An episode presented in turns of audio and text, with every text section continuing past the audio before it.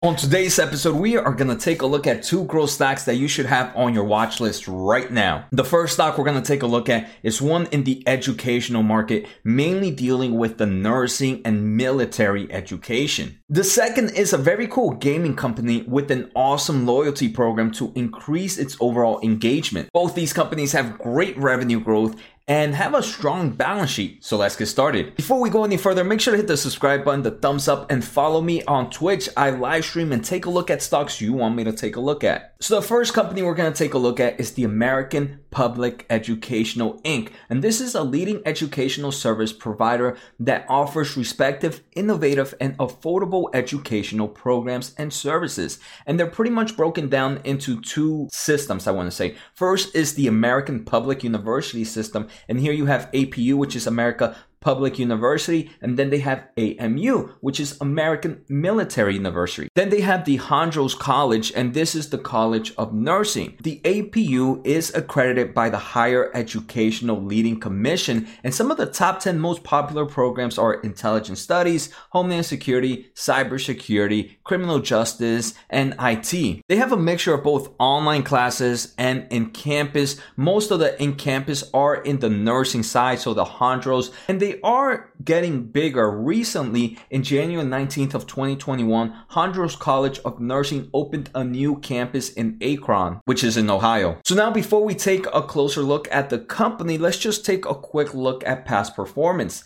In the past year, the stock has returned about 25.56%. The stock ticker is APEI. This is American Public Educational Inc. And it currently has a market cap of about $465 million. If we take a look at future growth, revenue is expected to grow 28% on average for the next three to five years. The company is already profitable and they already have positive cash flow from operations. If we take a quick look at their balance sheet, they have no debt whatsoever and they have plenty of cash at hand times so pretty much their fundamentals looks pretty great. Strong future growth, strong earnings, strong cash flow from operations, and a strong balance sheet. Now, if we take a look at their most recent quarter just to see how the things are moving, remember I mentioned they had two kind of main educationals, the APU and the nursing. So in APU, in the most recent quarter, they saw 25% year over year growth on new students registration and total net course registrations was up 18%. On the Hondros, which is the nursing side, they saw 88% enrollment new student growth and total enrollment increased by 38%. As an overall system, the overall operating margins for APEI is increasing. Right now, they're sitting at about 4.1%, where about a year ago, they were sitting at 0.4%. They've also announced an acquisition to acquire Rasmussen University, which was the largest educator of ADN nurses. So now APEI will become the number one educator of pre-licensed nurses. So this new acquisition is going to add about 24 campuses across seven states. So now the powerhouse this has become the powerhouse of the nursing platform. And this is where they're seeing some crazy growth, right? We saw this quarter, they saw about 88% new enrollment growth and still over 33% on prior enrollment growth. So they did give an outlook for their fourth quarter of 2020. They are expecting strong new student enrollment and regular student enrollment in their nursing program about 34%. They're also expecting strong growth in their APUs, which was just the military university and the public university. Um, they're expected to see about 11% to 15% new students and about 6 to 10% net registration growth. Overall, they expect revenue to grow about 10 to 14% as well. So we can see this is still growing at some great levels. All right, so I just want to give my overall opinions before we take a look at the second stock. This one is definitely a pretty cool one to add to your watch list if you want to grow the educational portfolio or exposure in your portfolio, right? They're seeing strong revenue growth, strong cash flow, and earnings are positive, a strong balance sheets. They're suing, they're still seeing strong enrollment growth in both new and old students and it seems like they're still being pretty aggressive in acquiring and acquiring more universities or campuses to increase their overall exposures mainly in that nursing department and i believe that's due to the huge growth rate they're seeing there the only uh, i want to say one of the biggest negativity i see in this stock is just that it's a very boring company right many people might not get excited for something like this but sometimes the boring companies are the ones not many people are looking at, except when it's too late and it's done a crazy run up. All right right, the second company we're going to take a look at is Play Studios. And this is going to go public via a SPAC merger. Play Studios is a gaming company. They create their own games and they have this pretty crazy loyalty program where when you play your, their games, you can actually get real life rewards. And I think that's actually pretty interesting. They already have some cool partnerships, but let's take a closer look at them. All right. So first, let's take a quick look at the games. Then we're going to look at their loyalty system, which I believe it's the true unique level of this company. So the games they have right now are mainly casino games. They have like My Vegas slot, pop slots, a lot of casino games. They are trying to enter the RPG realm. And if they do this right, I do believe it can be a great thing for the company. Next, let's take a look at their loyalty program and how it works. They, they call their loyalty programs Play Awards. So the way it works is, I think it's actually pretty smart. Let's say we take a look at their casino game. So, right, they have My Vegas slots. This is pretty much a casino game. And you get tokens or points every time you play the game, every time you're active with the game, every time you sign into the game. And if you're active every day or so, you get points. Now, with these points, most people are just able to buy in game items. But Play Studio partnerships with companies that kind of have similar style to their games.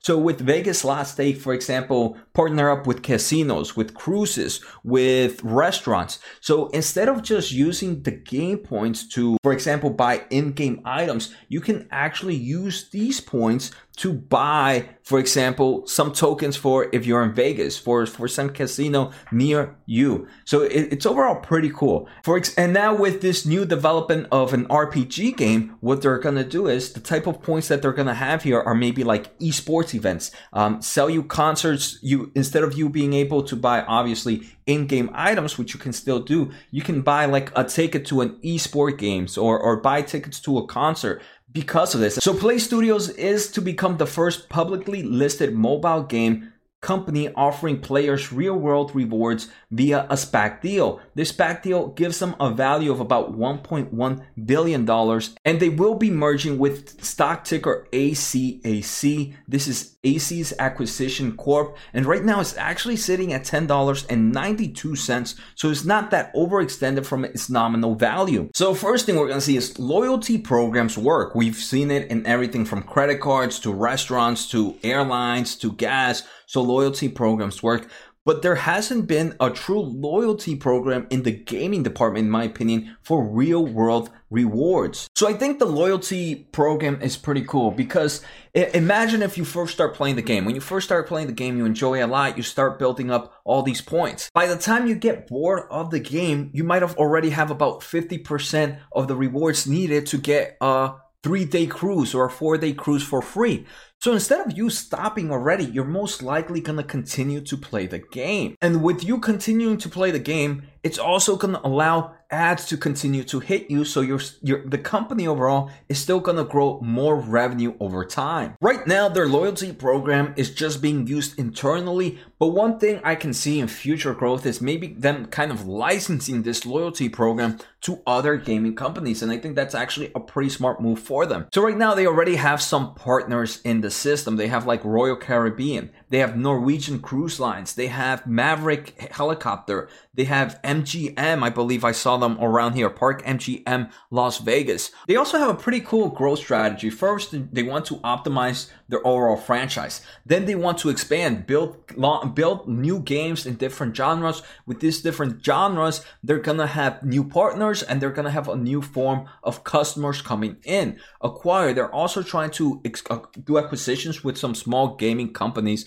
or apps that have proven them their their customer base already and overall diversified their business model focusing on ad monetization player commerce and loyalty as a service. And this is actually what I was talking about of them kind of licensing this loyalty program to other gaming companies. And that's one I'm really, really liking. So right now, a quick example, like I mentioned here in the bingo game, it's a huge market opportunity, seeing strong year over year revenue growth. And the play awards offerings are like cruises, hotels, resorts, concerts and shows, restaurants, and regional attractions. Then once they move into this RPG category, they can offer games like amusement and theme parks sports events, esports events, concerts and festivals, regional attraction. And again, it's going to have these people, the players continue to interact with the games, placing more ads, placing them to sell more stuff and purchase, be more of a customer to them. If we take a look at revenue, they are already making money. So it's not one of those SPAC companies that's not making any money right now. Revenue is close to 275 million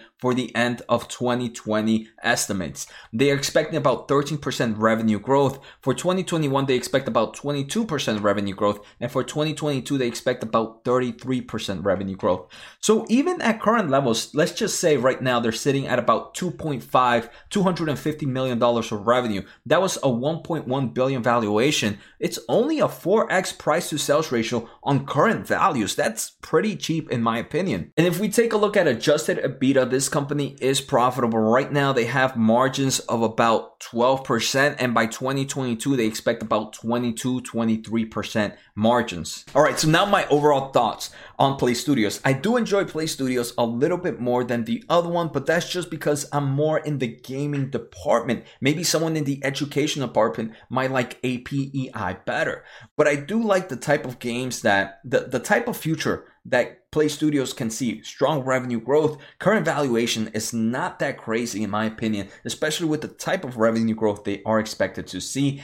And the overall loyalty program, I think that's their secret gem right now that they have. And if they license this to other companies, that might be a better market than them creating the games themselves and just using it on their own games. So I do believe that's the better market. And maybe these loyalty programs can come out outside of games and go into maybe some other types of platforms as well. So I hope you guys enjoyed today's episode. Make sure to follow me on Twitch. Take care and have a good night.